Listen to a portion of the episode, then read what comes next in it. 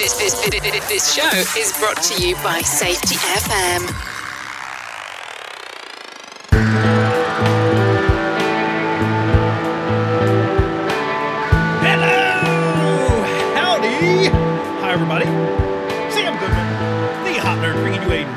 Episode of the HOP Nerd Podcast.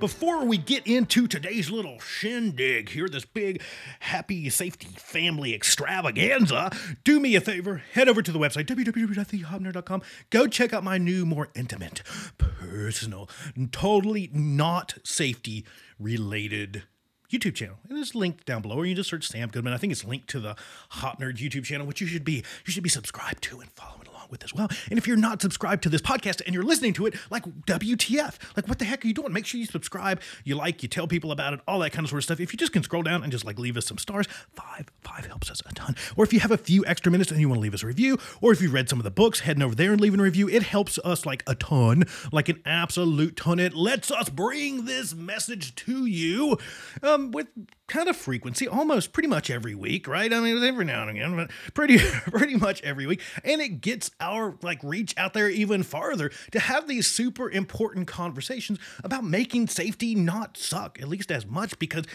work shouldn't suck, safety shouldn't suck. Period. And that's kind of just sort of it, right? So we kind of want to continue to have these conversations, and we're having them all because of you. So thank you for your love and your support, and all of you. There's a ton of you that tune in that have been right there since the very beginning, and I see you. I appreciate it. it it's it's awesome. So you know me. I'm going to say thank you until you get sick of it. And then I'm going to say it some more because that's just kind of, you know, what I do. On today's episode, I wanted to just dive into this kind of thing. This thing. It's, it's always something gnarly. I've been sticking with kind of the gnarly stuff lately. And I don't know. I've just been in a ranting mood since the beginning of the year. I've just wanted to continue just like, I don't know. I don't know. I get, I get the like the ooh, you're a provocateur. Yeah, well, yeah, a little bit uh, because I'm freaking tired of the BS. Like I'm done. Like I'm tired of it, and I think a lot of you are too. That's why you're here, right? We're we're talking about the stuff that we know just kind of sort of sucks, and I just think that there's value. I, I know I know that there's some school of thoughts out there that's like, well, you know, what you do is you just don't talk about the bad stuff, and you just keep focusing on doing you know other stuff, and it gets eventually gets better, and you know, but yeah, but I think both. How about not? Why not both?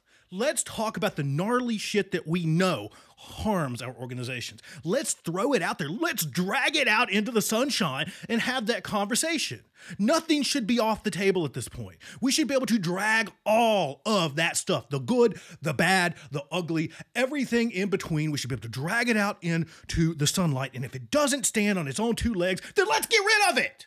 Let's stop propping up BS, pretending like it matters, pretending like it's important, because not all of it is. Again, just go read the manifesto. We talk a lot about this. If you haven't read it, I think you'll enjoy it. But this idea that just because something says safety, it's super duper important is just not true.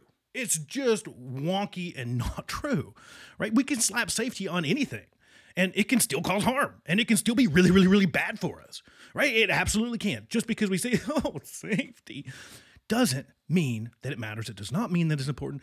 And it might have some meaning, it might have some value, but there's a lot of other things out there that we can focus on. So, back to kind of the point, this kind of introductory point, I guess, is we need to have hard conversations. Ignoring the gnarly bad crap doesn't seem to be a good way to get rid of the gnarly bad crap. And I'm just stupid old me but just seems like those are things we might want to talk about. And this is a big one.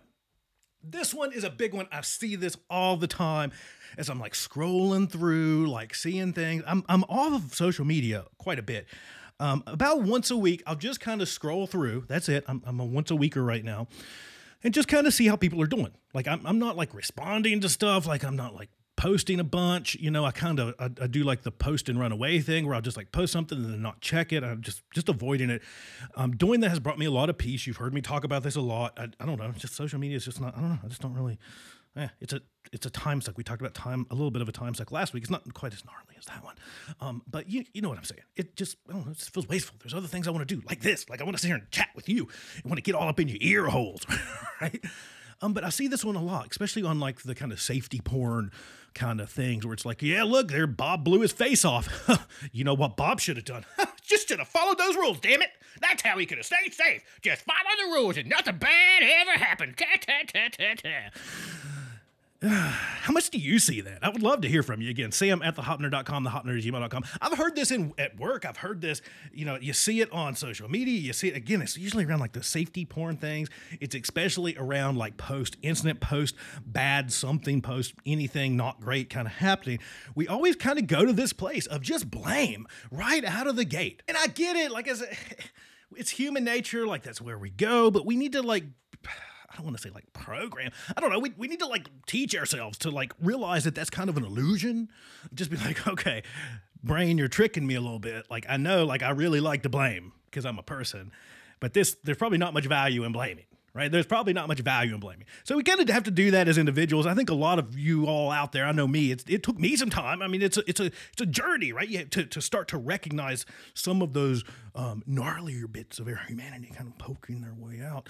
Um, but it takes that much longer to try to teach those things, I guess, organizationally and get a lot of people in the same place that kind of have the same feels, right? The same feels that are, are, are kind of looking at these things because that's where we like to go right? And I, I see that, like, like I said, just scrolling through, and you see like those safety porno, like, oh look, he blew off his leg. Oh look, he cut off all his fingers. Oh look at that. Oh my god. And we've talked about this. I just think you know, again, reiterating the point here that safety porn sucks. It's stupid. Don't do it. If you show this crap during your safety training, you are. I would I would not apply the term safety professional to you or, or in any sense. Maybe you'd be like the safety blah. I don't know, blah. You'd be the safety blah. You'd be the safety. How about that? The safety. Um, but it's garbage. So I just have to throw that in there again. There's lots, we've done lots of episodes on that. So you can go back and listen to any of those that you want to. Um, but we see that, and I see that. You've seen it. We've all seen it. And you look through the comments of like, yeah, stupid person should have just followed the rules. Damn it. Uh huh. See, if he would have just memorized his rule to live by, and then read his rules to live by card that that company I know makes carry around their neck, and then he would have looked at his rules to live by tattoo, and then he would have got a peer check from his friend on his rules to live by, and then he would have just lived by those rules to live by, then he wouldn't be dead. Uh, no. Big dumpsters full of nope.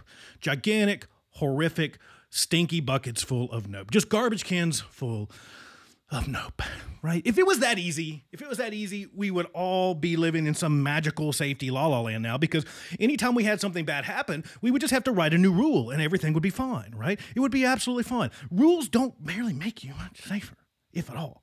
Right? And I'm, I'm saying much because I know someone's gonna be like, rules matter to me. Ooh, rules, rules, rules. Without rules, it would be anarchy. And I'll be the first one to say, well, is anarchy really that bad of an idea? And I know I'm gonna, I'm gonna get a lot of hate for that, but, but really, rules don't do a lot. Right? They really don't do a lot. Well, Bob cut off his finger. Write a rule that says Bob can't cut off his finger anymore. There we go. Bob, anyone named Bob will no longer cut off their finger in our organization. Right?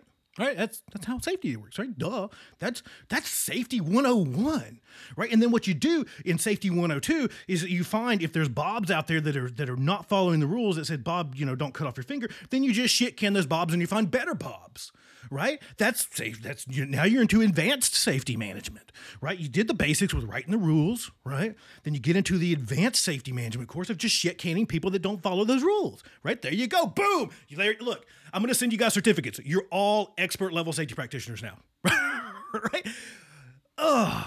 Isn't it just frustrating? Isn't it just frustrating to you? I know it's frustrating to me that that's where we always end up at.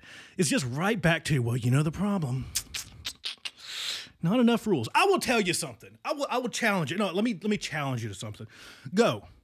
Go to whatever system you use to manage your procedures and your rules, whether it's a rule book or you have some some online intranety thing like a lot of companies do or whatever. And I want you to just go and I want you to take 10 minutes. Just just 10 minutes. And I want you to just count as many rules as you can find in 10 minutes. Don't want to do that, huh? Yeah, me either because there's probably you're, within 10 minutes you're going to at least count like 500 right? There's going to be a bunch. If rules if rules made us safer like i said we would all be perfect. So there's some problems with rules right? The problem first off and, and foremost for me with rules is that rules don't always fit right? Rules are kind of the perfect scenario perfect sunshiny day. It's october here in arizona and it's 75, 80 degrees, not a care in the world, not a cloud in the sky. You know, we're out there working on a project. There's no traffic, there's no people, there's zero distractions. You're just like that person that uh, that that has no nothing in your head other than work. You're not, you know, you have zero distractions. You're not thinking about, you know, did my kids make it to school or is, is, is little little Billy going to be in trouble when I get home because Billy was grumpy when he left this morning? You know, you're not thinking about any of that stuff. You're just zone. You're in the zone. You know, you got the rule book. You've got to memorize. You know all 4,200 rules that this company has. You know this procedure inside and out. It perfect. In a perfect world, okay, maybe. How many of your organizations operate in perfect? I've not met one yet, right? And then so situationally, the rules sometimes just don't work. They just don't apply right? They just don't apply sometimes. And I know, sacri- oh, it's sacrilegious. Sometimes you can't follow the rules, and sometimes you shouldn't follow the rules. Oh, even worse, right? Pooh, mind's blown, hair on fire. Oh my God, people are throwing their phones out of the window. They're moving cars, screaming to the top of their lungs about the rules. Damn it, the rules. But sometimes they don't fit. Sometimes you can't follow them. Sometimes you shouldn't follow them. And for me, it brings me to this point. And I, have discovered this to be generally true. And again, I would love to hear from you, Sam at thehopnerd.com, thehopnerd at gmail.com. But it's this idea that um, the rules are always wrong at some point.